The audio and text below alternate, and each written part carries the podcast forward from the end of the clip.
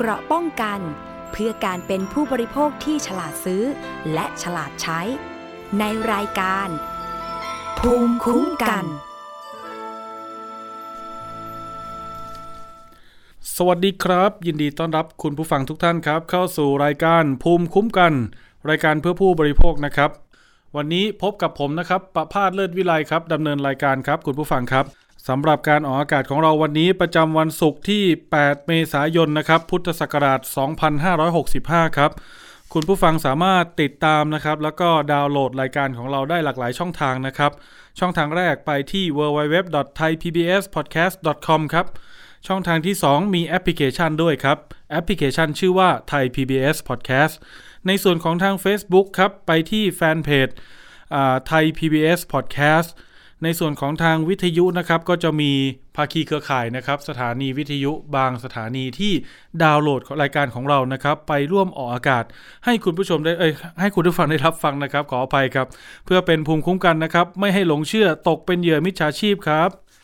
คุณผู้ฟังครับ สัปดาห์ที่แล้วไม่ได้พบกันนะครับ พอดีลงพื้นที่ครับก็เลยมีพี่ปริมอภิคณานะครับ มาจัดรายการแทนผมนะครับ ในสัปดาห์ที่แล้ว เนื่องจากว่ามีภารกิจงานข่าวครับคุณผู้ฟังลงพื้นที่ไปรับเรื่องร้องเรียนจากชาวบ้านนะครับ แล้วก็ไปติดตามทำข่าวหาแนวทางแก้ไขปัญหานะครับ ในส่วนของคุณผู้ฟังท่านใดนะครับ ที่มีเรื่องเดือดเนื้อร้อนใจนะครับ อยากจะร้องเรียนมาปรึกษาข้อกฎหมาย หรือขอคำแนะนำแนวทางว่าปัญหาที่ท่านเจออยู่นั้น จะมีแนวทางหรือมีหน่วยงานไหนที่จะช่วยเหลือท่านได้บ้างนะครับ สื่อสารกับเราได้หลากหลายช่องทางเลยครับ ที่แฟนเพจ Facebook ของไทย PBS Podcast ก็ได้นะครับ หรือว่าจะโทรมาที่ ฝ่ายรับเรื่องร้องเรียนนะครับ เรามีส่วนงานชื่อรายการสถานีประชาชนนะครับ ก็คอยที่จะรับสายโทรศัพท์ที่เบอร์ 027902111 ครับคุณผู้ฟัง ในช่วงสัปดาห์ ช่วงนี้ก็เป็นปลายสัปดาห์แล้วนะครับ แล้วก็ช่วงสัปดาห์หน้านะครับ กลางสัปดาห์ก็จะเข้าสู่เทศกาลสงกรานต์นะครับ ปีใหม่ไทยนะครับ ในโอกาสนี้ผมก็อยากจะขออนุญาตสวัสดีปีใหม่ไทยกับคุณผู้ฟังไว้ล่วงหน้านะครับ แต่ก็แสดงความเป็นห่วงเป็นใยนะครับ ท่านไหนที่จะเดินทางกลับบ้านนะครับ ในจังหวัดต่างๆ ก็ขอให้เดินทางขับรถกันอย่างปลอดภัยนะครับ อย่าใช้ความเร็วที่สูงมากนักนะครับ แล้วก็ถ้าดื่มเครื่องดื่มแอลกอฮอล์ดื่มได้ครับ แต่ว่าอย่าขับเลยนะครับถ้าง่วงก็อย่าขับนะคุณผู้ฟังนะ มีเพื่อนๆมีพี่ๆน้องๆก็ช่วยกันขับ ผัดกันขับก็ได้ครับ ในส่วนของโควิด -19 ก็ยังต้องมีมาตรการป้องกันนะครับกลับบ้านไปหา ป่าคุณปู่คุณย่าคุณตาคุณยายนะครับ ท่านไหนที่มีโอกาสจะไปรับวัคซีนเป็นบูสเตอร์เพื่อเพิ่มภูมิคุ้มกันหน่อยก็ดีนะครับ ในช่วงนี้ ส่วนท่านไหนที่มีอาการนะครับติดโควิด -19 ไปแล้ว วันนี้ผมมีข้อมูลนะครับจากสำนักงานหลักประกันสุขภาพแห่งชาติ หรือสปสช พูดง่ายๆว่าหน่วยงานบัตรทองของเราเนี่ยแหละครับเขาฝากข้อมูลมาประชาสัมพันธ์ครับท่านว่า ท่านไหนที่ติดเชื้อโควิด -19 นะครับ แล้วมีอาการอยู่ในกลุ่มสีเขียว คือพูดง่ายๆว่าอาการน้อยนะครับ ไม่มีอาการ ตอนนี้เขามีการอำนวยความสะดวกครับ คุณผู้ฟังไปรับยาที่ร้านขายยาใกล้บ้านเลยนะครับ นายแพทย์เจเด็ดธรรมทัศน์อาลีนะครับเลขาธิการสปสช ให้ข้อมูลกับสื่อมวลชนและไทย PBS นะครับว่าผู้ติดเชื้อโควิด -19 กลุ่มอาการสีเขียวที่มีอาการเล็กน้อยนะครับ ทางกระทรวงสาธารณสุขเนี่ยได้ปรับแนวทางการรักษาให้เป็นผู้ป่วยนอก ให้รักษาตัวอยู่ที่บ้านนะครับ และเข้าสู่กระบวนการคือเจอแจกจบครับ ในสถานพยาบาลต่างๆโดยเพิ่มช่องทางการเข้ารับบริการนะครับ โดยเฉพาะหน่วยบริการใกล้บ้านนะครับ ร่วมกับสภาเภสัชกรรมครับ ไปเชิญชวนร้านยาครับคุณผู้ฟังมาร่วมดูแลผู้ติดเชื้อ โดยให้ผู้ป่วยเข้าถึงยาได้รวดเร็วมากขึ้น วิธีการนะครับสำหรับผู้ที่ตรวจ ATK ขึ้น 2 ขีด แล้วพบว่าติดเชื้อ แล้วอาการไม่หนักมากนัก หรือมีอาการหรือไม่มีอาการเลยนะครับ สามารถไปติดต่อรับยาโดยไม่เสียค่าใช้จ่ายครับ ที่ร้านยาที่เข้าร่วมโครงการ โดยก่อนให้บริการจะมีการพิสูจน์ตัวตนของผู้รับบริการเพื่อยืนยันนะครับ และบันทึกข้อมูล ผ่านโปรแกรม AMED Telehealth ซึ่งเป็นระบบบริการการแพทย์ทางไกลนะครับ โดยขณะนี้มีร้านยาทั่วประเทศเข้าร่วมโครงการแล้วกว่า 700 แห่ง ขึ้นทะเบียนเป็นหน่วยบริการกับ สปสช อีก 440 แห่งนะครับ ในส่วนของรายชื่อร้านยานะครับ คุณผู้ฟังอยู่อำเภอไหนจังหวัดไหน ไปตรวจสอบร้านยาใกล้บ้านที่ท่านสามารถไปรับยาได้ที่ www.nhso.go.th นะครับ หรือง่ายๆ คือเข้าไป search ใน Google นะครับ คุณผู้ฟังว่าสปสช แล้วเข้าไปในเว็บไซต์นั้นนะครับ มันจะมีป้ายแท็กโฆษณาประชาสัมพันธ์อยู่ ในส่วนผู้ที่ใช้สิทธิ์บัตรทองครับ คุณผู้ฟังสามารถสังเกตสติกเกอร์ที่หน้าร้านยาได้เลยนะครับว่ามีคำว่าสถานบริการเภสัชกรรมชุมชนนะครับ ในส่วนบรรทัดล่างเนี่ยจะเขียนว่าเครือข่ายเภสัชกร อาสาปรึกษาโควิด ผ่านระบบเภสัชกรรมทางไกลนะครับ ก็เข้าไปติดต่อได้เลยนะครับ คุณผู้ฟังบางคนอาจจะมีคำถามครับว่าเอ๊ะฉันติดเชื้อแล้วฉันจะไปร้านยาได้ยังไง มันจะมีความเสี่ยงไหมนะครับอ่าคือเบื้องต้นเนี่ยนะครับ ถ้าเกิดว่าท่านไหนที่ไม่สะดวกที่จะเดินทางไปร้านยาด้วยตนเองนะครับ ก็สามารถฝากให้กับเพื่อน หรือญาติพี่น้องนะครับ ไปติดต่อแทนได้ โดยถ่ายรูปบัตรประชาชน ส่งไลน์ให้เขาไปแสดงต่อเจ้าหน้าที่นะครับ ซึ่งร้านยาเนี่ยนะครับจะรับค่าใช้จ่ายจากการบริการเนี่ยในการดูแลผู้ติดเชื้อเนี่ยจากสปสชครับตามหลักเกณฑ์ ซึ่งมีผลบังคับใช้ไปแล้วนะครับตั้งแต่วันที่ 21 มีนาคม เป็นการจ่ายแบบเหมาครับ 700 บาทต่อคน ครอบคลุมบริการดังนี้นะคุณผู้ฟัง 1. ให้คำแนะนำการปฏิบัติตัวในการแยกที่แยกรักษาที่บ้านนะครับ 2. คือค่ายาฟ้าทลายโจรและยาพื้นฐานอื่นๆ เช่นยาลดไข้ ยาแก้ไอ ยาละลายเสมหะนะครับ รวมถึงค่าใช้จ่ายกรณีที่แพทย์สั่งให้จ่ายยาอื่นเพิ่มเติมเป็นกรณีกรณีไปด้วยนะ 3. คือค่าบริการให้คำปรึกษาครับ แนะนำการใช้ยาติดตามอาการผู้ติดเชื้อครับ เมื่อครบ 48 ชั่วโมงแรก ในส่วนที่ 4 ครับ เป็นการจัดระบบส่งต่อ ถ้าเกิดว่าผู้ติดเชื้อนั้นมีอาการที่แย่ลงนะครับ หรือว่าอาการรุนแรงมากขึ้นก็เดี๋ยวจะส่งต่อประสานงานให้นะครับ ร้านยาจะจัดการให้ นอกจากนี้ยังมีการจ่ายเพิ่มเติมให้กับร้านยานะครับในอัตรา 150 บาทสำหรับการให้คำปรึกษาหรือดูแลรักษาเบื้องต้นนะครับ ให้แก่ผู้ติดเชื้อ เมื่อผู้ติดเชื้อติดต่อกลับที่ร้านยาแล้วเนี่ยขอรับคำปรึกษาได้หลังให้การดูแลแล้วเนี่ยครบ 24 เออครบ 48 ชั่วโมง เขาจะมีการประเมินอาการครับ ติดต่อไปสอบถามครับคุณผู้ฟังว่าตอนนี้อาการเป็นยังไงบ้าง 1 2 3 4 นะครับ ปัจจุบันในร้านยาในโครงการเนี่ยสามารถให้บริการได้เฉพาะสิทธิ์ของบัตรทองนะครับ สิทธิ์ข้าราชการ สิทธิ์ของพนักงานส่วนท้องถิ่นนะครับ แต่ในส่วนของผู้ประกันตนในระบบประกันสังคมยังต้องติดต่อกระทรวงแรงงานนะคุณผู้ฟังนะ คุณผู้ฟังครับนอกเหนือจากโควิด -19 ที่เราต้องระวังกันแล้วนะครับ ช่วงหลังๆ นี่ภัยออนไลน์ยังคงระบาดต่อเนื่องครับ ในส่วนของแก๊งคอร์เซนเตอร์หลอกให้โอนเงิน โทรมาอย่างนั้นอย่างนี้นะครับ เดี๋ยวนี้คุณผู้ฟังหรือประชาชนหลาย ๆ คนเริ่มรู้ทัน แต่ภัยอย่างหนึ่งที่ยังคงเป็นปัญหาอย่างต่อเนื่องนะครับ ก็คือเรื่องการสั่งซื้อสินค้านะครับ ผ่านทางออนไลน์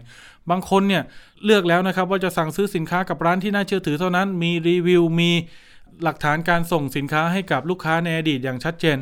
แต่บางคนนะครับสั่งไปแล้วเนี่ยเลือกร้านดีแล้ว แต่ก็ยังโดนหลอกก็มีนะครับ ล่าสุดนี้พี่ๆในวงการต้นไม้ครับไม้เนื้อเยื่อนะครับเขาร้องเรียนเข้ามาครับคุณผู้ฟังว่าได้รับความเดือดร้อน เป็นผู้เสียหายจากหลายจังหวัดเลยครับ ร้องเรียนว่าขอให้ช่วยตรวจสอบหน่อยนะครับ ว่าพวกเขาเนี่ยโอนเงินซื้อต้นไม้หรือไม้เนื้อเยื่อเนี่ยกับหญิงคนหนึ่งนะครับ แต่กลับไม่ได้รับสินค้าภายในเวลาที่กำหนด และไม่สามารถติดต่อหญิงคนนั้นได้ ล่าสุดเนี่ยมีผู้เสียหายหลายจังหวัดนะคุณผู้ฟัง กระจายกันไปแจ้งความในพื้นที่เกิดเหตุที่ตัวเองโอนเงินนะครับ แล้วก็มีการมารวมตัวกันในกลุ่ม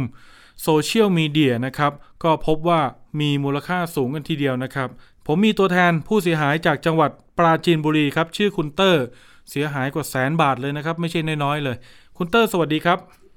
ครับ สวัสดีครับ คุณเตอร์ครับ มันเกิดปัญหาอะไรขึ้นครับกับการ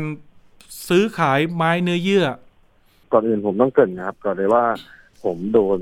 โกงนะครับ แล้วก็เป็นผู้เสียหายนะครับครับคนหนึ่งนะครับ แล้วก็อีกหลาย ๆ คนนะครับครับจำนวนเงินเนี่ย ก็รวมแสนกว่าบาทนะครับ แสนกว่าบาทนี่เฉพาะของคุณเตอร์เอง เฉพาะของผมครับอ๋อก็ครัยับงไม่รวมกับ ยังไม่รวมกับส่วนอื่น ๆ อีกนะครับครับที่ที่เป็นทางคนที่เขาเนี่ย โกงไปแล้วจะให้นะครับ แต่ก็ไม่ได้ให้ในส่วนนี้นะครับ ก่อนจะลงรายละเอียดขออนุญาตคุณเตอร์เสริมให้คุณผู้ฟังฟังเข้าใจนิดนึงว่าไม้เนื้อเยื่อนี่คือมันคืออะไรครับ ไม้เนื้อเยื่อเนี่ยครับ ก็จะเป็นผมเปรียบเทียบง่ายๆครับ ก็จะเหมือนต้นไม้ต้นหนึ่งนะครับครับ เป็นต้นไม้อ่าของยกตัวอย่างต้น ต้นมะม่วงแล้วกันนะครับ อ่าครับซึ่งมะม่วงเนี่ย ตอนที่เขาเป็นต้นอ่อนเนี่ยครับ หรือว่าตอนที่เขาเป็นต้นโตแล้วเนี่ย ถ้าผมเข้าใจไม่ผิดนะครับละ ทางคนที่เขามีความรู้นะครับเขาก็จะเอามาสับนะครับสับให้เป็นชิ้นเล็กๆนะครับ แล้วก็เอาไปใส่ในวัสดุที่เป็นตัวที่ทำให้เขางอกออกมาครับเหมือนขยายพันธุ์นะครับ อืมก็คือว่าไม่ไม่ได้เอาลงดินแต่เป็นลักษณะคือ อ่าอย่างอย่างพวกกล้วยแดงอินโดกล้วยด่างอะไรแบบนี้ก็ใช่ถูกต้องไหมครับ ใช่ครับใช่ครับอ่าอาจจะเป็นลักษณะแบบนั้นครับใช่ครับ แล้วก็สับเพื่อที่จะทำจำนวนให้เยอะขึ้นครับผมคืออย่างนี้คุณผู้ฟังผมเคยทำข่าวกรณีนี้อ่าในวงการต้นไม้เนี่ยตอนนี้เขาฮิตกันมากเลยในช่วงปีที่ผ่านมาก็คือว่า มันจะมีคนที่ไปลงทุนนะครับ ซื้ออย่างเช่นกล้วยด่างหรือกล้วยแดงอินโดเนี่ย ต้นละ 3 ล้าน 5 ล้าน 10 ล้านเคยได้ยินข่าวใช่ไหมครับ ต้นไม้เหล่านี้ครับเขาก็เอามาเพาะขยายพันธุ์ด้วยวิธีการคือเอาเนื้อเยื่อมานะครับ มาเพาะเลี้ยงมาให้อาหารในขวดแก้วครับคุณผู้ฟัง ซึ่งมันจะทำให้ได้ต้นไม้ที่เยอะนะครับ เพาะพันธุ์ง่ายอีกอย่างหนึ่งคือ มันสามารถที่จะเอาไปลงดินต่อได้ด้วยใช่ไหมครับคุณเตอร์ ใช่ครับใช่ครับถูครักบต้องแล้วครับ เพราะว่าถ้าเกิดเราเอาต้นกล้วยนั้นไปปลูกลงดินเฉยๆเนี่ยกว่ามันจะได้หน่อออกมา มันก็อาจจะสามเดือนได้หน่อหนึ่งสองหน่ออะไรอย่างนี้ใช่ไหมครับ แต่ถ้าเพาะเนื้อครับเยื่อถูกต้องนี่คือ มันสามารถที่จะเอาเนื้อเยื่อจากต้นพันธุ์พันธุ์แม่เนี่ยไป ไปขยายพันธุ์แล้วก็ไปเพาะในโหลแก้ว แต่ครับทั้งนี้ทั้งนั้นเนี่ยเป็นที่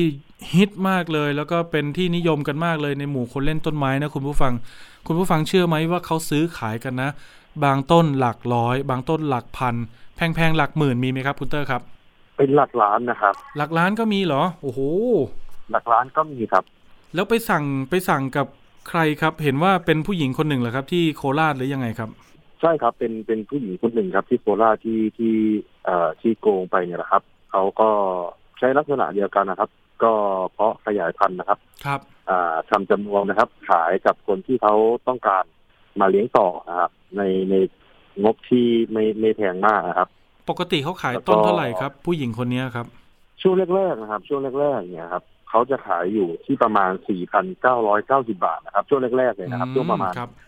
สามสี่เดือนที่แล้วนะครับ แล้วก็เขาทำออกมาเป็นสองสามร้อยเป็นพันกระปุกเลยครับครับ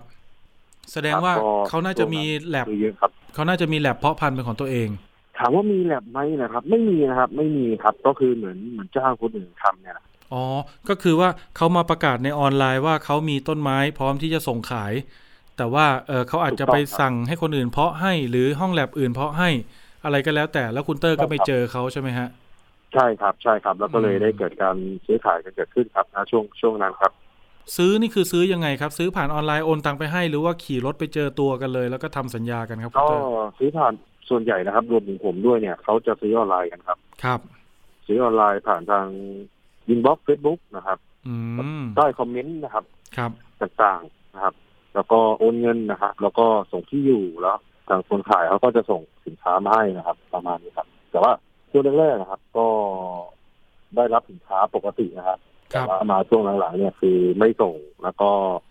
ส่งมานะครับ แต่ว่าไม้เนี่ยไม่ตรงสายพันธุ์นะครับ ก็คือเอาสายพันธุ์อื่นเนี่ย ที่ไม่ใช่สายพันธุ์ที่เราสั่งเนี่ย มาส่งให้เราประมาณนี้ครับอืมก็คือสมมุติว่าเราสั่งกล้วยด่างฟิลิปปินส์ไปอาจจะครับเป็นแบบส่งกล้วยแดงอินโดมาให้เราอะไรอย่างนี้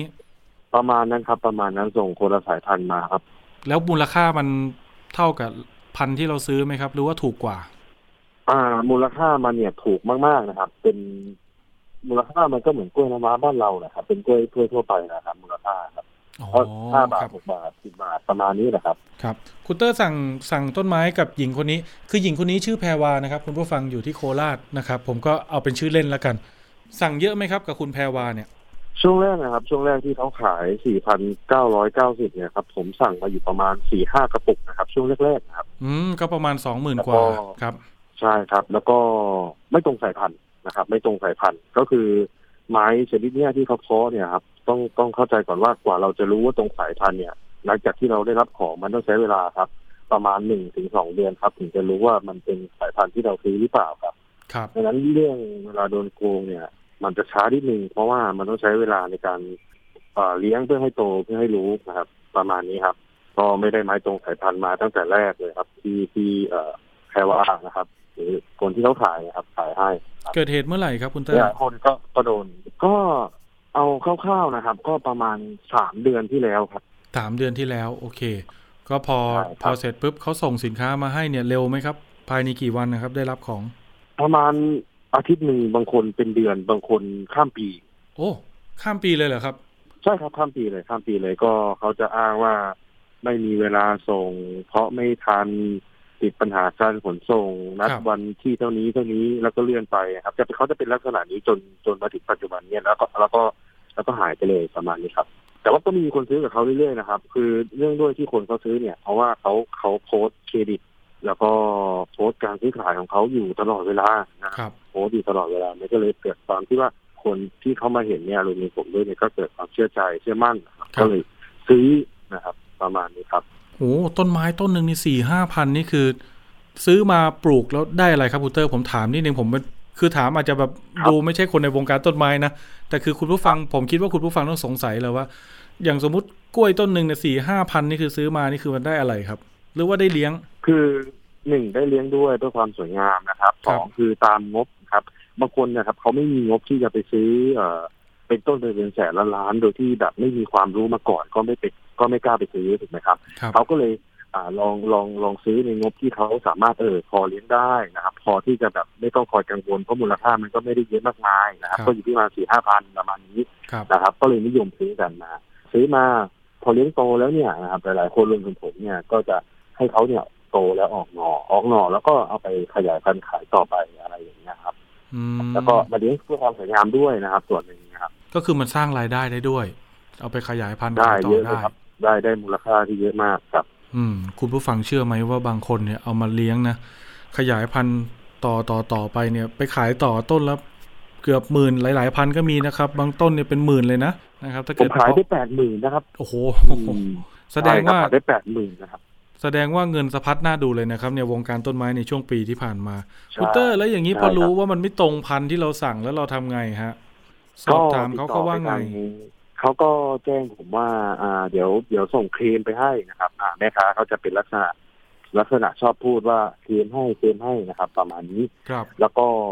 กว่าจะส่งเคลมมาให้นะครับหรือส่งต้นใหม่มาให้เนี่ย ก็ก็เป็นร่วมเดือนเหมือนกันครับร่วมเดือนเลยหลายๆท่านก็ร่วมร่วมเดือนเหมือนกับผมเลยนะครับ จากที่สืบทราบมานะครับ แล้วก็ก็ไม่ตรงสายพันธุ์อยู่ดีครับ ก็ไม่ตรงอยู่ดีก็ยังส่งที่ไม่ใช่ที่สั่งอยู่ดีครับ ประมาณนี้ครับ เหมือนเหมือน เหมือนทางแม่ค้าคนเนี้ยครับหรือแพรวาเนี่ยครับเขาเขาพยายามที่จะยื้อเวลานะครับ ส่วนหนึ่งกับลูกค้าเก่าๆแล้วก็พยายามอ่ากอบโกยนะครับ ให้ลูกค้าใหม่ๆเข้ามาซื้อขายนะครับ ให้ได้มากที่สุด เพราะว่าเขาเจ้าตัวเนี่ยเขารู้ตัวว่าเขาเขาเองเนี่ยแหละฮะที่ส่งไม้ไม่ตรงสายพันธุ์ให้ลูกค้าแล้วก็แล้วก็ปัญหาก็เริ่มทยอยเข้ามาหาเจ้าตัวเขาแล้วอะไรเงี้ยหรือดีแพรวานะครับ เริ่มแล้วเริ่มมีคนร้องเรียนมีคนทวงถามบางคนแจ้งความถูกไหมครับ ใช่ครับ แจ้งความก็ไม่ต่ำกว่าสี่สิบห้าสิบคนนะ ที่ที่ที่ผมผมสืบทราบ แล้วก็แบบกวนๆผมที่ที่โดนด้วยกันเนี่ยแหละครับ ครับ ก็มีเยอะนะครับ มูลค่า ผมว่ามูลค่าเนี่ย แค่เฉพาะลูกค้าที่ที่เขาซื้อไม้กล้วยอ่าเนื้อเยื่อเนี่ยครับ ครับก็ร่วมๆประมาณร้อยสองร้อยคนเลยนะโอ้ใช่ เพราะว่าคนเล่นต้นไม้เนี่ย ปกติเขาจะมีการตั้งกลุ่ม Facebook กัน ใช่ไหมครับครับเหมือนแบบส่วนหนึ่งถูกต้ก็องคือมาอ่า ให้คำแนะนำกันมาขอความรู้กัน เอ้ยพี่มันมีด่างแบบนี้เราควรจะต้องดูแลแบบไหน ให้มันอยู่รอดหรือว่าเอ่อปรึกษาการเลี้ยงปรึกษาการขายใช่ไหมครับ เจอปัญหาก็มาแชร์กันในกลุ่มนี้ไหมฮะ ถูกต้องครับใช่เลยครับ อืมคุณเตอร์เคยได้ยินข่าวไหมที่ว่าห้องแลบที่ขอนแก่นก็เคยมีปัญหาลักษณะแบบนี้เมื่อปีที่แล้ว มันมีปัญหาก็คือตรงนี้ผมก็ไม่ไม่ไม่ไม่ไม่ทราบอะครับ ว่าอืมว่าปัญหามันจริงหรือเท็จนะครับ แต่ว่าเท่าที่ที่อยู่ในวงการแล้วก็ แล้วก็ได้ยินจากคนที่เขาเคยไปซื้อขายหรือว่าครับคนที่เขาเอ่อเคยเคยได้เห็นได้พบนะครับเขาก็บอกว่า ก็ลักษณะคล้ายๆกันก็คือต้นไม้ก็ไม่ตรงสายพันธุ์ แต่ว่าแต่ว่าผมก็ไม่ได้รู้ลึกนะครับ ว่าเขาเนี่ยเคลียร์ปัญหากันยังไงนะครับในเรื่องที่ที่เคยมีประเด็นแต่ก่อนก่อนหน้าเนี้ครับ คือที่ที่ผมต้องเท้าความนิดนึงคุณผู้ฟัง เพราะว่าผมมาเคยไปทำข่าวเคสนั้นที่ที่อุดรที่ขอนแก่น แต่ว่าผมยังไม่เคยคุยกับคุณเตอร์ ผมแค่อยากรู้ว่าในวงการต้นไม้นี่เขาสื่อสารถึงกันมากน้อยขนาดไหน โอ้แสดงว่ามีการแชร์ข้อมูลกันตลอด ตลอดครับตลอดก็คือโพสต์เฟซนั่นแหละครับโพสต์เฟซโพสต์เฟซโพสต์เฟซในในกลุ่มที่เป็นคนเล่นต้นไม้นะครับ แล้วครับแล้วคนเล่นต้นไม้เนี่ยเขาจะรู้เขาจะรู้หมดเลยครับว่าว่าว่าแบบนี้คือแบบนี้อ่าเพจนี้คือเพจนี้อ่าแบบนี้คือแบบนี้อะไรอย่างเงี้ยเขาจะรู้ครับเขาจะรู้หมดเลย ในส่วนของใช่คุณเตอร์ที่คุณเตอร์ไปสั่งกับผู้หญิงชื่อแพรวาที่โคราชเนี่ย เห็นว่าพอสุดท้ายโดนผิดสายพันธุ์เรื่อยๆเนี่ยถึงขั้นไปตามถึงบ้านเลยเหรอฮะ เคยไปหาคุณแพรวาที่บ้านไหมครับ เคยไปทวงถามผมเขาไหมเคครับยบอกไป ผมเคยไปมาสี่ครั้งครับครับสี่ครั้งเลยเหรอครับ มากกว่าสี่ครับ แต่ว่าโอ้ที่ผมไปด้วยตัวเองนะครับ แต่ว่าครับที่เหลือเนี่ยผมก็ไหว้วานทางทางคนรู้จักผมเขาไปแทนครับ ครับ เป็นไงบ้างครับก็มีเจอตัวเขาไหมรอบแรกอะครับ เจอตัวครับ ครั้งแรกเลยครับ ที่ที่ไปแล้วเจอที่บ้าน เพราะว่า ผมไม่ได้มีการแจ้ง ไม่ได้มีการนัด หรือไม่ได้มีการโทรคุยกับทางแพรวาเลยครับ ว่าจะไปก็เลยได้เจอตัวครับ แล้วก็อ่าแพรวาเขาก็ไม่ได้ตั้งตัวด้วย แล้วก็ไม่คิดว่าผมจะไปนะวันนั้นนะครับ ครับ ไปถึงก็ได้คุยกันนะครับ แล้วก็ทวงถามนะครับ เงินที่ที่เอาไปแล้วก็ที่ไม่คืนนะครับเขาว่าไงบ้างก็ไม่ครับได้นะครับไม่ได้เลยเขาก็บอกว่าเขาไม่มีเงินเงินเขาใช้หมดแล้ว แล้วก็อ่าบัญชีเขาก็ถูกอายัดประมาณนี้ไปนะครับ แล้ว ทางเจ้าตัวเนี่ย คือผมต้องบอกก่อนว่า เขาไม่ได้มีความที่รู้สึกผิดหรือว่ารู้สึกเกรงกลัวอะไรเลยนะครับ ก็คือตอบแบบผมแบบห้วนๆนะครับห้วนๆก็คุณคุณไม่ได้ คุณก็ไปแจ้งตำรวจเอาอะไรประมาณนี้ครับอ้าวขนาดนั้นเลยแล้วแล้วคุณเตอร์แจ้งความไหมผมแจ้งความไปแล้วครับ แจ้งแจ้งทางออนไลน์ไปครับ แล้วก็ตอนเนี้ยเจ้าหน้าที่ตำรวจเนี่ยเขาเขาบอกว่าเขาเขาดำเนินขั้นตอนถึงขั้นอ่าอายัดบัญชีไปแล้ว แต่ว่าก็ไม่ได้ ไม่ได้มีความคืบหน้าอะไรนะครับ ก็ร่วมจะเดือนหนึ่งแล้วนะครับ มีการสอบปากคำหรือยังครับ หรือออกหมายเรียกหรือยังครับ มีการสอบปากคำผมไปแล้วครั้งหนึ่งก็คือนัดให้ผมไปให้ปากคำเพิ่มเติมนะครับ แล้วก็ครับทางเจ้าหน้าที่ตำรวจเนี่ยเขาแจ้งผมว่าคุณไม่ต้องมาแล้ว เดี๋ยวที่เหลือจะเป็นหน้าที่ของทางเจ้าหน้าที่เองอะไรอย่างเงี้ยครับ แล้วก็ผมก็ติดตามนะครับ แต่ว่าไม่เอาจริง ๆ ก็คือไม่คืบหน้าอะไรเลยครับ คือร่วมเดือนแล้วนะครับ แล้วก็ท่านอื่นก็เหมือนผมเนี่ยแหละครับ คือ อย่างนี้นะครับคุณผู้ฟังคุณเตอร์ครับ ผมได้ลองพูดคุยข้อมูลนี้เบื้องต้นกับทางนักกฎหมายนะครับ มันเคยมีลักษณะเทียบเคียงอย่างนี้ครับ แต่ก่อนเนี่ยผมเคยได้รับคำแนะนำในข้อกฎหมายว่าอ่ามันมีการสั่งรองเท้ามือสองจากเพจ Facebook เพจหนึ่งสั่งสมมุติสั่งรองเท้ามูลค่าคู่ละ 5,000 บาทอะไรเงี้ยนะครับ แต่กลายเป็นว่าพอสั่งไปแล้วเนี่ยเขาส่งรองเท้าให้เราเนี่ย อ่ามูลค่า 99 บาท คือเป็นรองเท้าเก่าอาจจะเป็นมือ 5 มือ 6 เลยนะ สภาพแบบอืมเละเทะมาเลยอะไรเงี้ย พอไปแจ้งความ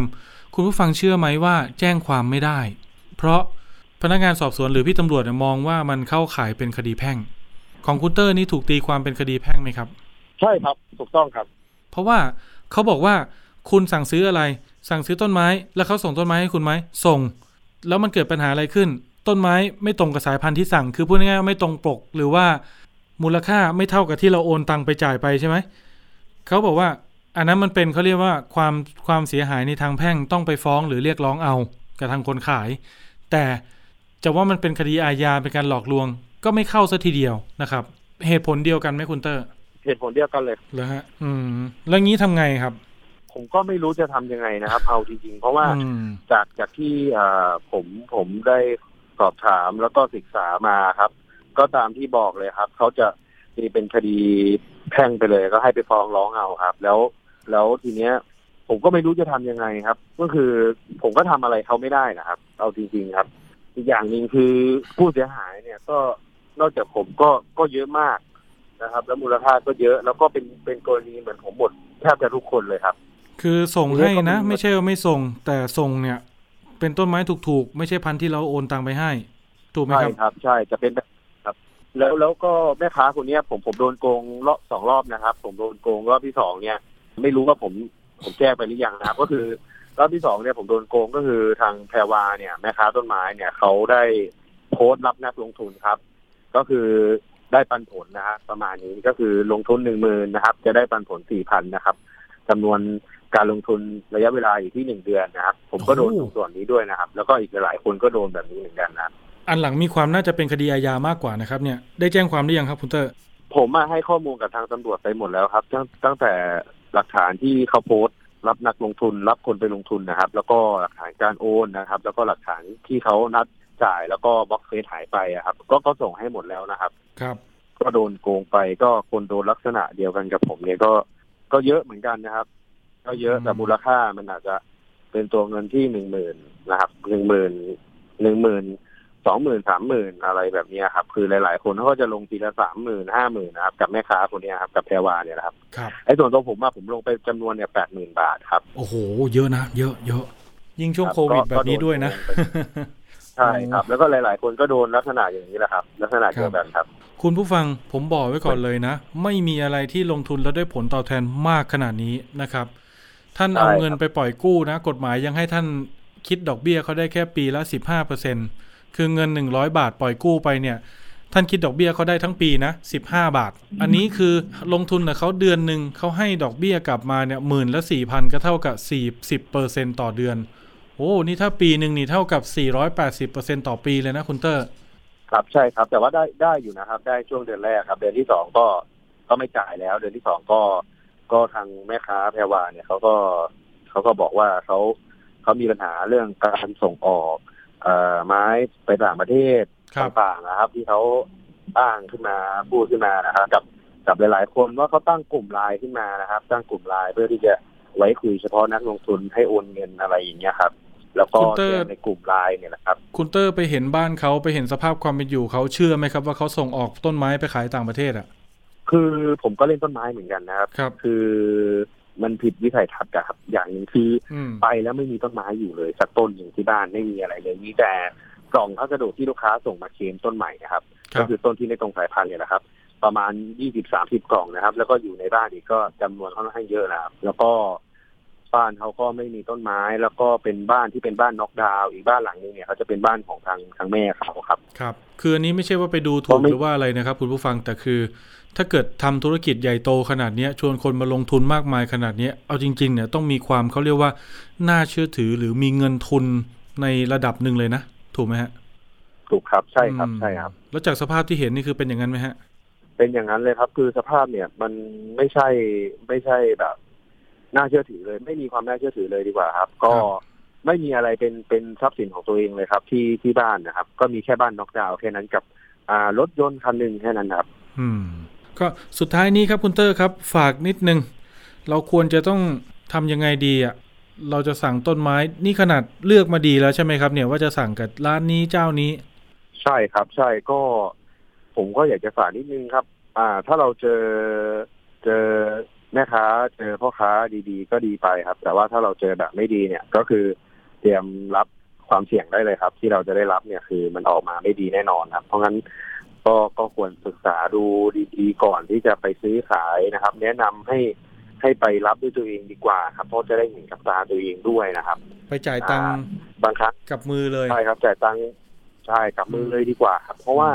เราไม่ได้เห็นของ แล้วก็ไม่รู้ว่าของนั้นเนี่ย มันตรงตามที่เราสั่งหรือเปล่าครับ ตรงเนี้ยมันสำคัญเลยครับ เพราะว่าส่วนใหญ่ที่ที่ที่โกงกันมีปัญหากันส่งเปลี่ยนต้นใหม่กันอะไรอย่างเงี้ยก็คือส่วนมากจะไม่ตรงกับ ที่ซื้อขายอะครับ ประมาณนี้ครับอืมแล้วก็เวลาเจอพ่อค้าแม่ค้าเนี่ยครับ ที่เขาขายต้นไม้เนี่ยครับ เราก็ต้องดูว่าเขาเนี่ยความน่าเชื่อถือเนี่ย เป็นมายังไงด้วยอะครับ ก่อนที่จะไปพูดคุยก่อนที่จะมีการอ่าโอนเงินไปนะครับ ก็ต้องดูก่อนให้มันดูชัวร์ก่อนนะครับ อีกอย่างเดี๋วจะเป็นเหมือนอีกอย่างหนึ่งครับผมคือ ควรจะต้องแบ่งออเดอร์ไหมคุณเตอร์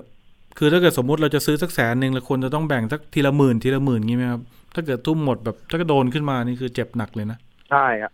ใช่ครับก็ต้องซื้อเอาที่เวลามีปัญหามาไม่เดือดร้อนเรามากนะครับอืมก็แบ่งๆจากหนึ่งแสนเราก็อาจจะซื้อแค่หนึ่งหมื่นห้าพันประมาณนี้ครับ ที่ที่ไหวพออย่าไปซื้อจำนวนเยอะๆเพราะว่าต้นไม้อะครับ มันมันเป็นอ่าอะไรที่ดูแลค่อนข้างยากนะครับ ไม่ได้ง่าย ๆ นะครับ คือตายมาเนี่ยเท่ากับว่าเงินเราไปหมดเลยนะครับ มันอื มันเรากลับมาไม่ได้ครับ ก็โอเคลงทีละนิดนะครับ ซื้อทีละหน่อยนะครับ ก็พอนะได้ครับครับอ่าเดี๋ยวยังไงเดี๋ยวติดตามกันต่อครับ คุณผู้ฟังครับว่าเรื่องเนี้ยมันจะมีแนวทางที่จะแก้ปัญหาหรือไปต่อยังไงนะครับ เดี๋ยวมีน้องอ้อมผู้สื่อข่าวของเราอีกคนหนึ่งตามอยู่นะ เรื่องนี้นะ เดี๋ยวมาอัปเดตกันนะคุณเตอร์นะครับครับได้คครัรับบต้องผมต้องขออภัยด้วยนะครับบางทีโอ้อ่ายินดีตื่นเต้นไปหน่อยครับได้ครับ ยินดีครับ ผมมาแลกเปลี่ยนกันนะครับขอบคุณคุณเตอร์ครับ สวัสดีครับ ครับครับ สวัสดีครับครับ คุณผู้ฟังของคุณเตอร์นะ ซื้อต้นไม้นะ หมดกันไปเป็นหลักหลายพัน หลักหมื่น หลักแสนนะครับ เดี๋ยวมาดูเคสต่อไป อันนี้เขาบอกว่าเป็นหลอกลวงออนไลน์ในยุคใหม่คุณผู้ฟัง เดี๋ยวนี้ไม่ต้องหลอกเยอะแล้วครับ หลักแสนหลักล้านไม่เอาแล้วนะครับ เอาคนละหลักร้อยดีกว่า หลอกขึ้นมาเสียหายขึ้นมา ยังไงเขาก็ไม่ไปแจ้งความหรอกนะครับ เสียเวลาทำมาหากิน ปล่อยทิ้งดีกว่านะครับ หลายคนคิดอย่างนั้น เชื่อไหมครับ คุณผู้ฟังมีผู้เสียหายเป็น 10บสคนเลยครับ ในประเด็นนี้นะครับที่ไปสั่งซื้อสร้อยหินนำโชคสร้อยข้อมือนะครับสั่งกับเพจ Facebook เหมือนกันครับเหมือนกรณีของคุณเตอร์เลยนะครับ แล้วโอนเงินไปนะครับ บางคนอยากได้สินค้าเร็ว โอนเงินสดไปเลย แต่บางคนเนี่ยบอกฉันรอได้นะครับ เดี๋ยวมาเก็บเงินปลายทาง แต่เก็บเงินปลายทางคุณแกะกล่องดูก่อนไม่ได้นะครับ เพราะถ้าคุณแกะแล้วคุณก็ต้องจ่ายเงินให้กับพี่ๆที่เป็นพนักงานส่งของนะครับ เพราะเขาไม่รู้เรื่องนะ แต่ครนี้ไม่ว่าจะจ่ายเลยหรือว่าเก็บปลายทางนะครับ เปิดสินค้ามาคุณผู้ฟังครับ ไม่ตรงปกครับ สั่งสร้อยหินนำโชคไป ได้สร้อยข้อมือพลาสติกมานะครับ เมื่อสอบถามก็อ้างว่าส่งผิดนะครับ อย่างอ้างอย่างนั้นอ้างอย่างนี้นะครับ ทางเพจสุดท้ายแล้วประท้วงบ่อยๆเข้า ติดต่อไม่ได้ครับบล็อกเราไปซะอย่างนั้นนะครับ มีตัวแทนผู้เสียหายครับ ชื่อพี่วรรณพรหรือพี่เล็กนะครับ พี่เล็กสวัสดีครับ สวัสดีค่ะ พี่เล็กครับไปสั่งอะไรครับค่ะเนี่ยสร้อยข้อมือมันเป็นยังไงครับ ก็คือเป็นสร้อยหินนะคะ สีฟ้าซึ่ง เราเห็นโฆษณาผ่านทาง Facebook แล้วเราเห็นแล้วเออสีสวยดีแล้วก็เลยชอบ แล้วก็เลยสั่ง มันมีคุณสั่งสมบัติยังไงน้องเขาเลยแล้วก็ครับพี่เล็ก สวยงามถ้าจำไม่นำโชคผิดหรือว่าสวยเป็นงามแบบคือสายมูแต่อะไรที่อเราย่างซื้นี้อเนี่ยเราชอบเรื่องความสวยครับ แต่เขาแต่เห็นเขาเขียนว่าเป็นเหมือนสุขภาพ อาจจะใส่แล้วโชคดี แต่ที่เราซื้อเนี่ย เราอะชอบที่มันสวยแล้วมันมีห้อยแต่ผู้หญิงอะค่ะเป็นห้อยมุกอะไรประมาณเนี้ยค่ะ ครับ เราก็เลยซื้อประมาณเนี้ยค่ะ แล้วราคาเห็นเท่าไหร่ผ่านครับทางเนี่ยโฆษณา Facebook อะค่ะ ครับเขาเขาบอกเขาจัดโปรโมชั่นจาก890เหลือ450โอ้โห เกือบครึ่งหนึ่งเลยนะก็ถามว่าออทำไมถูก ใช่ก็เลยถามว่าทำไมถูกจังครับเขาบอกอ๋อมันเป็นราคาโปรโมชั่นอืม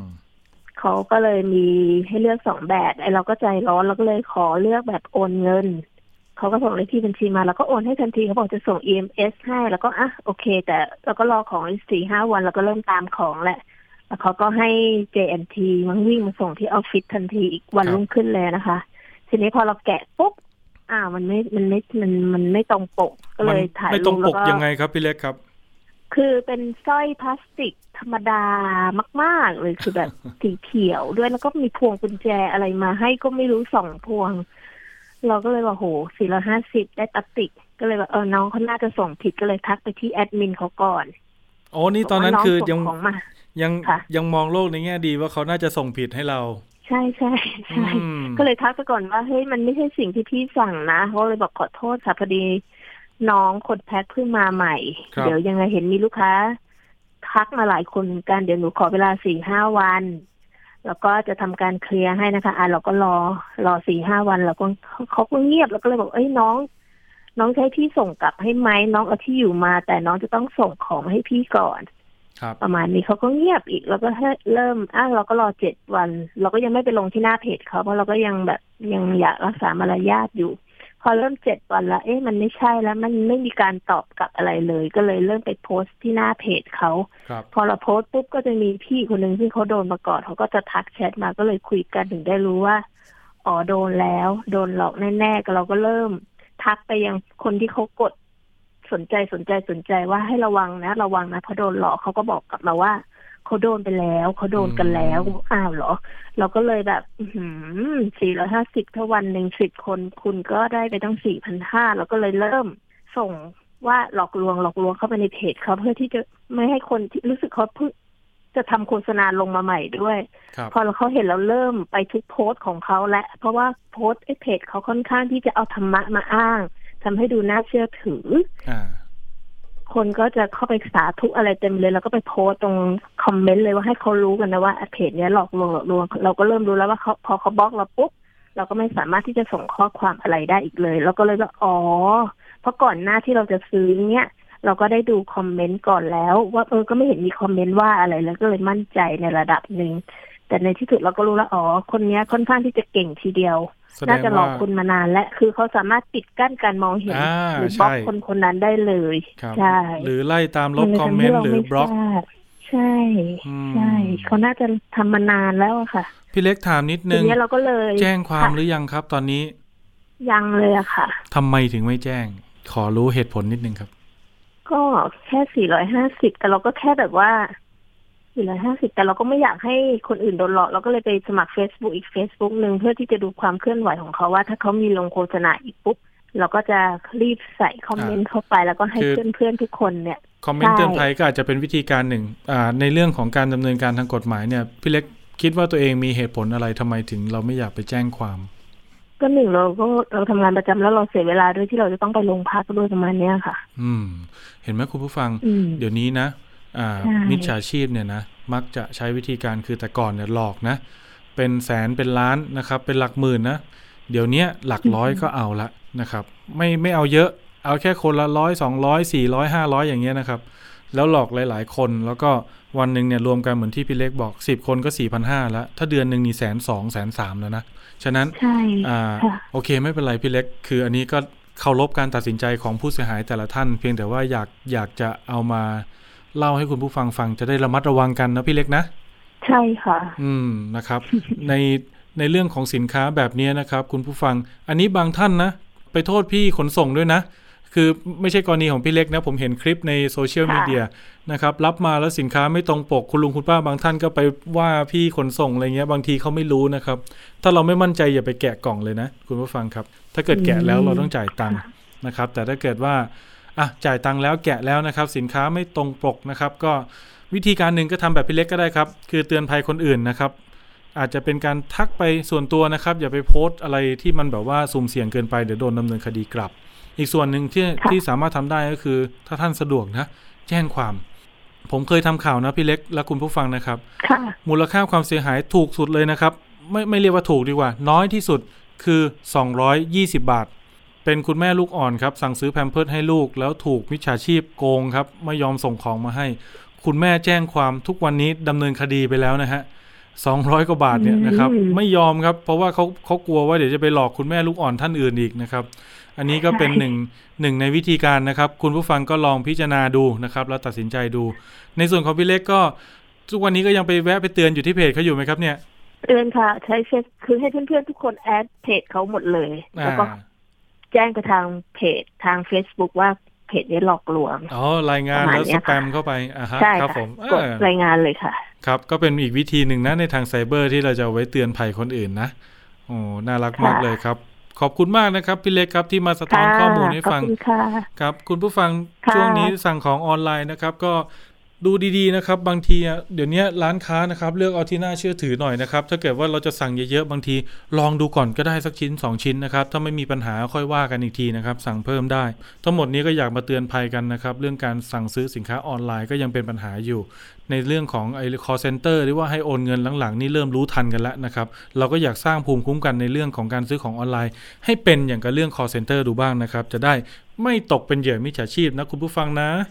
ช่วงถัดไปครับ ช่วงคิดก่อนเชื่อครับ กับดรแก้วกังสดานอัมภัยนักพิษวิทยา และคุณชนาทิพย์ไพพงศ์วันนี้มาในชื่อตอนเมล็ดพืชกินดิบได้หรือไม่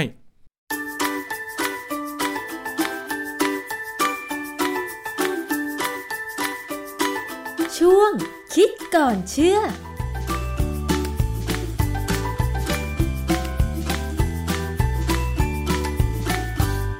บกันในช่วงคิดก่อนเชื่อกับดรแก้วกังสดานนภัยนักพิษวิทยากับดิฉันชนาทิพไพรพงศ์นะคะ วันนี้เรามาคุยเกี่ยวกับเรื่องของอาหารการกินค่ะ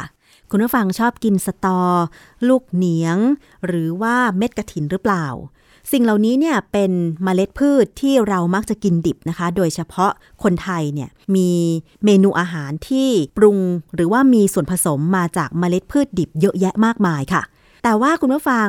อาหารเหล่านี้เนี่ยถ้ากินเข้าไปมันจะเกิดอะไรขึ้นกับร่างกาย เพราะว่าส่วนมากเราก็จะกินอาหารปรุงสุกใช่ไหมคะ แต่ว่าพืชหลายอย่าง โดยเฉพาะพืชที่นำมาเป็นเครื่องเคียงน้ำพริกเนี่ยเครื่องจิ้มน้ำพริกเนี่ยทีนี้เราจะมาถามกับอาจารย์แก้วกันค่ะว่า ถ้าเรากินเมล็ดพืชดิบๆ แบบเนี้ยมันดีไหม มันดีต่อสุขภาพไหมหรือว่า ถ้าเป็นปริมาณมาก ๆ มันจะอันตรายอะไรหรือเปล่า อาจารย์คะ เรื่องของเมล็ดพืชที่เรากินดิบบ่อย ๆ เนี่ยค่ะอาจารย์ เช่น สตอลูกเหนียง เม็ดกระถินอะไรเหล่านี้มันจะทำให้สุขภาพเราเป็นยังไงคะอาจารย์ ความจริงเนี่ยถ้ากินน้อยๆนะแค่พออร่อยเนี่ยมันก็ไม่เท่าไหร่หรอกแต่ถ้ากินมากหน่อยเนี่ยไม่ดีค่ะเพราะว่าอะไรรู้ไหมเนื่องจากว่าเมล็ดพืชเนี่ยเขาต้องมีสารพิษ เอาไว้ป้องกันไม่ให้แมลงมาทำลายเขาอ๋อเหรอ อย่างสตอนี่มันเหม็นมากนะ มแมลงจะมากินเหรอคะอาจารย์ ขนาดแมลงไม่กินแต่คนกินใช่ไหมใช่ คนคนนี้ยิ่งกว่าแมลงอีกนะ เพราะฉะนั้นเนี่ยมันเป็นลักษณะคือถ้าเขาไม่หาอะไรปกป้องตัวเองเนี่ยเขาจะสูญพันธุ์น่ะอ๋อค่ะ ผมไปเจอเว็บไซต์บางเว็บไซต์เนี่ยนะเขาพูดว่ากินเมล็ดดิบเพื่อสุขภาพ ท้องไม่ขึ้นหรอก คนที่พูดเนี่ยเสี่ยงเสี่ยงมาก ๆ เลย เพราะว่าบางครั้งเนี่ยในเมล็ดพืชดิบบางชนิดเนี่ยจะมีสารธรรมชาตินะ ที่ต้านการย่อยอาหารเหรอคะง่าย ๆเลยนะ ถั่ว ถั่วเนี่ยถ้าเวลาเราไปซื้อถั่วลิสงต้ม ซึ่งมีขายตามสี่แยกเนี่ยเขาจะต้มให้ไม่สุกทำไมคะเพราะว่าถ้าสุกมันจะบูดอ๋อมันจะเสียนะเขาต้มแค่พอ ให้มันพอแกะกินได้ได้แหละนิ่มเออให้มันแก่ได้ คือถ้ากินเข้าไปแล้วเนี่ยได้น้อยไม่เป็นไรพอกินมากเนี่ยคุณจะท้องอืดๆอืมท้องอืดมากๆเข้าคุณก็จะผายลมค่ะอย่างรุนแรง เพราะฉะนั้นถ้าจำเป็นจะต้องซื้อถั่วต้มไปกินที่บ้านเนี่ย ผมแนะนำว่าให้ไปต้มใหม่ ต้มเพิ่ม หรือเอาไปใส่ไมโครเวฟให้ร้อนเลย ก็จะดีขึ้นค่ะ อาจารย์แล้วอย่างพืชอย่างอื่นล่ะคะพืชอย่างอื่นเนี่ยนะอย่างบางอย่างเช่น พวกเดี๋ยวเราพูดถึงลูกเนียงลูกเหลียงอะไรพวกเนี้ยนะค่ะลูกเนียงเนี่ยจะมีกรดเจงโคลิก กรดเจงโคลิกเนี่ย เป็นสารพิษที่ทำให้ไตเสื่อมค่ะกินมากๆเนี่ย มีปัญหาตายแน่ปัสสาวะไม่ออกปัสสาวะขุ่นขาวอะไรเงี้ยนะคลื่นไส้อาเจียน เพราะฉะนั้นกินมากไม่ได้เลย ห้ามกินมากอืมให้กินน้อยค่ะๆนะฮะกินแค่พอรู้รสหรืออย่างวันถ้าเป็นสตอกับลูกเหลียงเนี่ย ข้อมูลความเป็นพิษก็ยังไม่ค่อยมีมากนัก แต่ผมมีข้อสังเกตว่า กินเข้าไปเมื่อไหร่เนี่ยแป๊บเดียวปัสสาวะออกมาเนี่ยกลิ่นเลหึยงใช่กลิ่นแสดงว่าไตทำงานหนักอ๋อเหรอเหมือนกับชะอมอะค่ะชะอมนี่ก็เหมือนกัน กินเข้าไปแป๊บเดียวเดี๋ยวก็ออกคือคือบางคนอาจจะช้าหน่อยแต่ของผมเนี่ยเร็ว ผมเป็นประเภทดื่มกาแฟไม่เท่าไหร่เดี๋ยวปัสสาวะออกมาก็มีกลิ่นกาแฟ ผมไวนะไตผมจะขับเร็ว แสดงว่าพืชที่มีกลิ่นแรงเหล่านี้ก็คือเวลากินเข้าไป ไตจะต้องขับออกมา ไตจะต้องทำงานหนักเหรอคะอาจารย์ ส่วนใหญ่เป็นอย่างนั้น เพราะว่ากลิ่นเนี่ยก็คือสารเคมีตัวหนึ่งอ๋อที่ส่วนใหญ่จะดูดซึมเข้าร่างกายเราได้นะฮะและทีนี้เข้าไปแล้วเนี่ย ไม่มีประโยชน์กับร่างกาย ร่างกายก็กำจัดทิ้งอ๋อเหรอก็ไตนี่แหละ ตับนี่แหละ ต้องทำถ้าเข้าไปที่ถึงตับและตับทำลายเนี่ย หรือตับตัวจัดการเนี่ย มันออกมากับอุจจาระกลิ่นอุจจาระมันก็จะเป็นแบบหนึ่งมันจะกลบได้พอสมควร แต่ก็ไม่หมดนะบางครั้งเรากินสตอกินชะอมแล้วมันออกมาคืออุจจาระเลยกลิ่นออกมาเลยอะค่ะ หลายวันกว่าจะหมดนะอาจารย์ ก็แล้วแต่ว่าคนนั้นจะไวหรือไม่ไว ถ้าขับไวก็เร็วหน่อยถ้าขับไม่ไวก็ข้ามข้ามวันข้ามคืนก็ลำบากอะนะค่ะเพราะฉะนั้นเนี่ยการกินพืชผักหรือเมล็ดอะไรก็ตาม ที่มีกลิ่นแรงๆเนี่ยให้กินพออร่อยนะอย่าไปกินมากนัก ผมก็เป็นคนชอบกินนะ ผัดสะตอเนี่ยอือฮึแต่ว่าพอรู้ว่ามันมีปัญหาพอสมควรหรือพวกลูกเนียงเนี่ย ผมก็พยายามกินให้น้อย กินแค่นิดๆหน่อยๆแล้วก็เป็นไปได้ก็ เอามาผัดซะกับเนื้อสัตว์เนี่ยเราก็กินเนื้อสัตว์เอากลิ่นมันเป็นตัวช่วยในการที่ทำให้เนื้อสัตว์อร่อยขึ้นก็พอแล้ว อาจารย์เมล็ดพืชเนี่ยมันนอกจากมันมีสารที่อาจจะต้องกำจัดอย่างเช่น พืชที่มีกลิ่นแรงออกไปมากแล้วเนี่ยนะคะ มันมีประโยชน์บ้างไหมเมล็ดพืชเนี่ยค่ะ อย่างเช่นตอนเนี้ยคือบางคนชอบแทะอะไรนะเมล็ดทันตะวันเมล็ดแตงโมอะไรอย่างเงี้ยมันพอมีประโยชน์ไหมอาจารย์เพราะทานตะวันนี่มีประโยชน์แน่เพราะว่าอะไรเพราะว่าทานตะวันเนี่ยจะมี กรดไขมันไม่อิ่มตัวสูงค่ะแล้วก็เป็นกรดไขมันที่ดีนะฮะเม็ดเมล็ดทานตะวันเนี่ยไม่เคยมีงานวิจัยว่ามีอันตราย เพราะฉะนั้นกินได้เพียงแต่มันแพงหน่อยใช่ไหมฮะ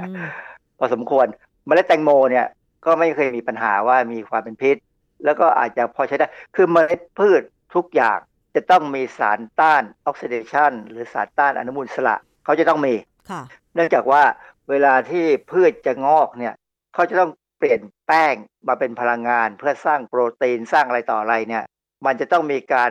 ที่อิเล็กตรอนจะวิ่งเยอะมาก โอกาสจะทำให้เกิดอนุมูลอิสระเนี่ยสูง เขาจริงต้องมีสารต้านอนุมูลอิสระค่ะเพื่อช่วยตัวเอง ดังนั้นเนี่ยเมล็ดพืชเนี่ยเป็นแหล่งที่ดีของสารต้านอนุมูลอิสระ ซึ่งส่วนใหญ่จะทนร้อน เราต้มกินไม่มีปัญหาค่ะนะฮะแม้กระทั่งบางครั้งเนี่ยอย่างคนอินเดียเนี่ยเขากินเมล็ดพืชเยอะมากนะเพราะเขาเป็นพวกที่ เป็นวรรณพราหมณ์เนี่ยเขาจะเป็นมังสวิรัตนะฮะเขาจะไม่กินเนื้อสัตว์เขาก็จะกินพืชโดยเฉพาะถั่วเนี่ยวิธีนั้นวิธีแก้ปัญหาของเขาเลย พวกคนอินเดียเนี่ยเขาจะรู้เขาจะเอามาเพาะให้มันงอกก่อนก็ได้แบบหนึ่ง หรือเอาไปหมักการหมักเนี่ยก็สามารถจะทำลายสารพิษต่างๆ ที่อยู่ในเมล็ดพืชได้ได้ดีเลยอ่าเคยมีเพื่อนผมคนหนึ่งเขาทำวิจัยระดับปริญญาเอกเนี่ยนะคือหลักในพื้นฐานเนี่ยเรารู้ว่ากินเมล็ดพืช เช่นถั่วเนี่ย แล้วจะผายลมค่ะเยอะมาก เขาก็ทดลองกับหนู เราสามารถวัดว่าหนูเนี่ยผายลมยังไงได้ เราสามารถตรวจปริมาณก๊าซไฮโดรเจนที่ออกมาจากหนูที่อยู่ในในเรียกว่า chamber ที่เราสามารถเก็บกลิ่นได้ เขาให้หนูเนี่ยกินเมล็ดพืชดิบกับเมล็ดพืชที่หมักกับเมล็ดพืชที่สุกเมล็ดพืชที่งอกเอามาเทียบกัน ปรากฏว่าเมล็ดพืชที่ได้รับการเปลี่ยนแปลงเนี่ยเอาไปหมักบ้าง เอาไปทำให้มันงอกบ้าง หรือเอาไปต้มให้สุกเนี่ย มันลดปริมาณไฮโดรเจนที่หนูปล่อยออกมาได้ค่ะในขณะที่หนูที่กินเมล็ดพืชดิบเนี่ยโอ้โหปล่อยไฮโดรเจนออกมาสูงปรี๊ดเลย งานวิจัยเนี่ยหนังสือพิมพ์ในอเมริกาหลายฉบับเลยเอาไปตีพิมพ์กันตลกๆว่า สามารถวัดว่าหนูเนี่ยมันผายลมแล้ว ลดการผายลมของหนูได้ เพราะฉะนั้นถ้าหนูลดได้คนก็ต้องลดได้ อืมค่ะ เพราะฉะนั้นก็คือว่าถ้าจะกินเมล็ดพืช ควรจะทำให้มันสุกหรือเอาไปบ่มเอาไปหมักใช่ไหมอาจารย์ แต่ว่าบางอย่างมัน ก็ไม่น่าจะเอาไปหมักได้ อย่างมะพร้าวเองเราก็กินดิบๆหรือเปล่าอาจารย์เออมะพร้าวเนี่ยเป็นข้อยกเว้นนิดหนึ่งคือมะพร้าวเนี่ย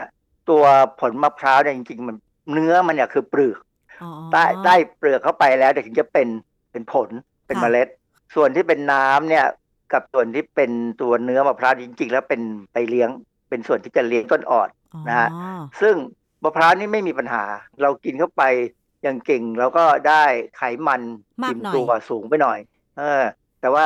ช่วงที่ยังเป็นมะพร้าวอ่อนเนี่ย ไขมันยังไม่มีปัญหาเท่าไหร่ค่ะจะไปมีปัญหาเมื่อเป็นกะทิ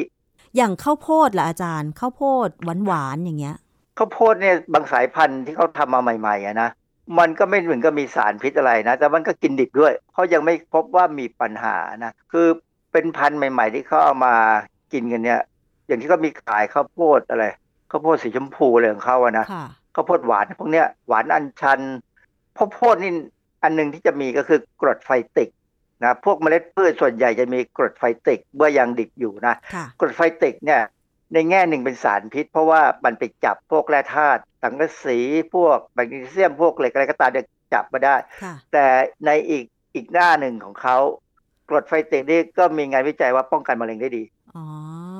ถ้ากินข้าวโพดก็ต้องเอาไปต้มให้สุก เอาไปนึ่งให้สุกใช่ไหมอาจารย์เออตอนนึ่งให้สุกเนี่ยไฟติกจะถูกทำลายหมดหรอ แต่เราก็ไม่ค่อยเอ่อจะกินข้าวโพดดิบนะ ยกเว้นว่าเป็นข้าวโพดสายพันธุ์ใหม่ใช่ข้าวโพดสายพันธุ์ใหม่เนี่ยที่เขาเรียกว่าหวานอัญชันเนี่ยหรือทับทิมสยามอะไรเนี่ยมีอยู่สองสายพันธุ์เนี่ยที่เขากินกินดิบกันได้ ความจริงข้าวโพดดิบมันก็เด็กๆก็ชอบกินนะมันก็อร่อยดีอะหรอแต่ว่ามันก็มีไฟติกอะนะค่ะอย่ากินมาก ถ้ากินมากก็อันตราย ถ้ากินน้อยๆอาจจะเป็นประโยชน์ อย่างที่ผมบอกตลอดเวลาว่าอะไรก็ตามที่อยู่ในอาหารเราเนี่ยมากไปเป็นโทษค่ะน้อยไปก็เป็นโทษ ถ้าได้จังหวะพอดีเหมาะๆเป็นประโยชน์อือฮะอันนี้ความเหมาะของมันเนี่ยขึ้นอยู่กับว่าเราต้องดูบนพระบุรุษเราว่าเรากินมาขนาดไหน แต่บางคนก็บอกว่ากินมาตั้งนานอย่างเช่นคนใต้อย่างเงี้ยสตอหรือว่าลูกเนียง หรือว่าลูกเหรียงเนี่ย น่าจะเป็นอาหารหลักเลยก็ว่าได้นะอาจารย์ แล้วก็แพงด้วยก็ต้องไปดูก็ต้องไปดูก่อนว่าคนใต้มีปัญหาโรคท้องไตอืแค่ดไหน ไหม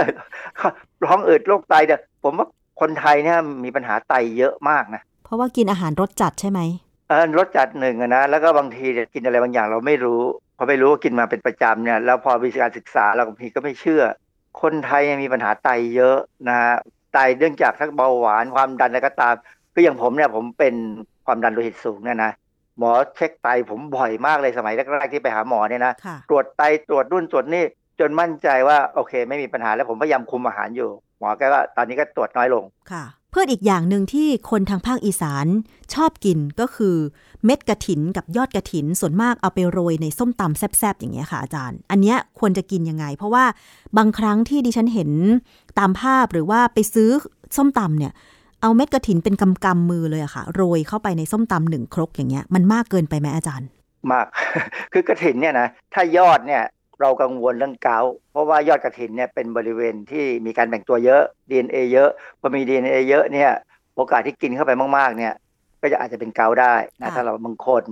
แต่เมล็ดเนี่ยเมล็ดกระถินจะมีสารตัวหนึ่งชื่อ mimosine ซึ่งจริง ๆ แล้วเนี่ยมันก็เป็นกรดอะมิโนตัวหนึ่งค่ะแต่เป็นกรดอะมิโน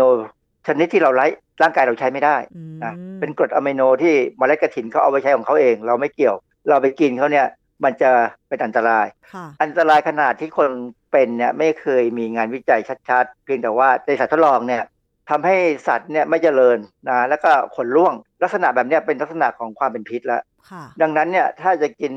เมล็ดกระถินเนี่ยก็กินแค่น้อยๆหน่อย อย่าไปกินมากเล็กๆน้อยๆเนี่ยมันก็มันๆดีนะค่ะมากเกินไปมันคงไม่ดีพยายามจะไปกิน แล้วควรจะกินกระถินธรรมดาแล้วกันนะ เพราะว่าถ้าเป็นกระถินยักษ์เนี่ยเข้าใจว่า สารพิษที่เป็นมิโมซีนเนี่ยจะสูงมาก อ๋อ ค่ะ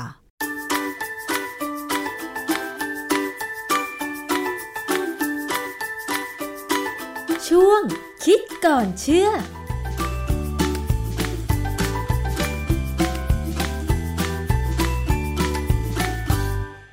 ครับคุณผู้ฟังครับทั้งหมดนี้นะครับก็เป็นสาระความรู้ภูมิคุ้มกันที่ผมนำมาฝากนะครับอาจจะเป็นเคสบางคดีก็เป็นคดีใหญ่ บางคดีก็เป็นคดีเล็กๆน้อยๆนะครับแต่ก็ถือว่าเป็น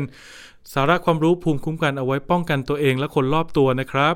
เดินทางช่วงสัปดาห์หน้า สวัสดีปีใหม่ไทยนะครับ ท่องเที่ยวสงกรานต์อย่างมีความสุขเดินทางปลอดภัย แล้วก็ปราศจากโรคภัยและโควิด -19 ครับ คุณผู้ฟัง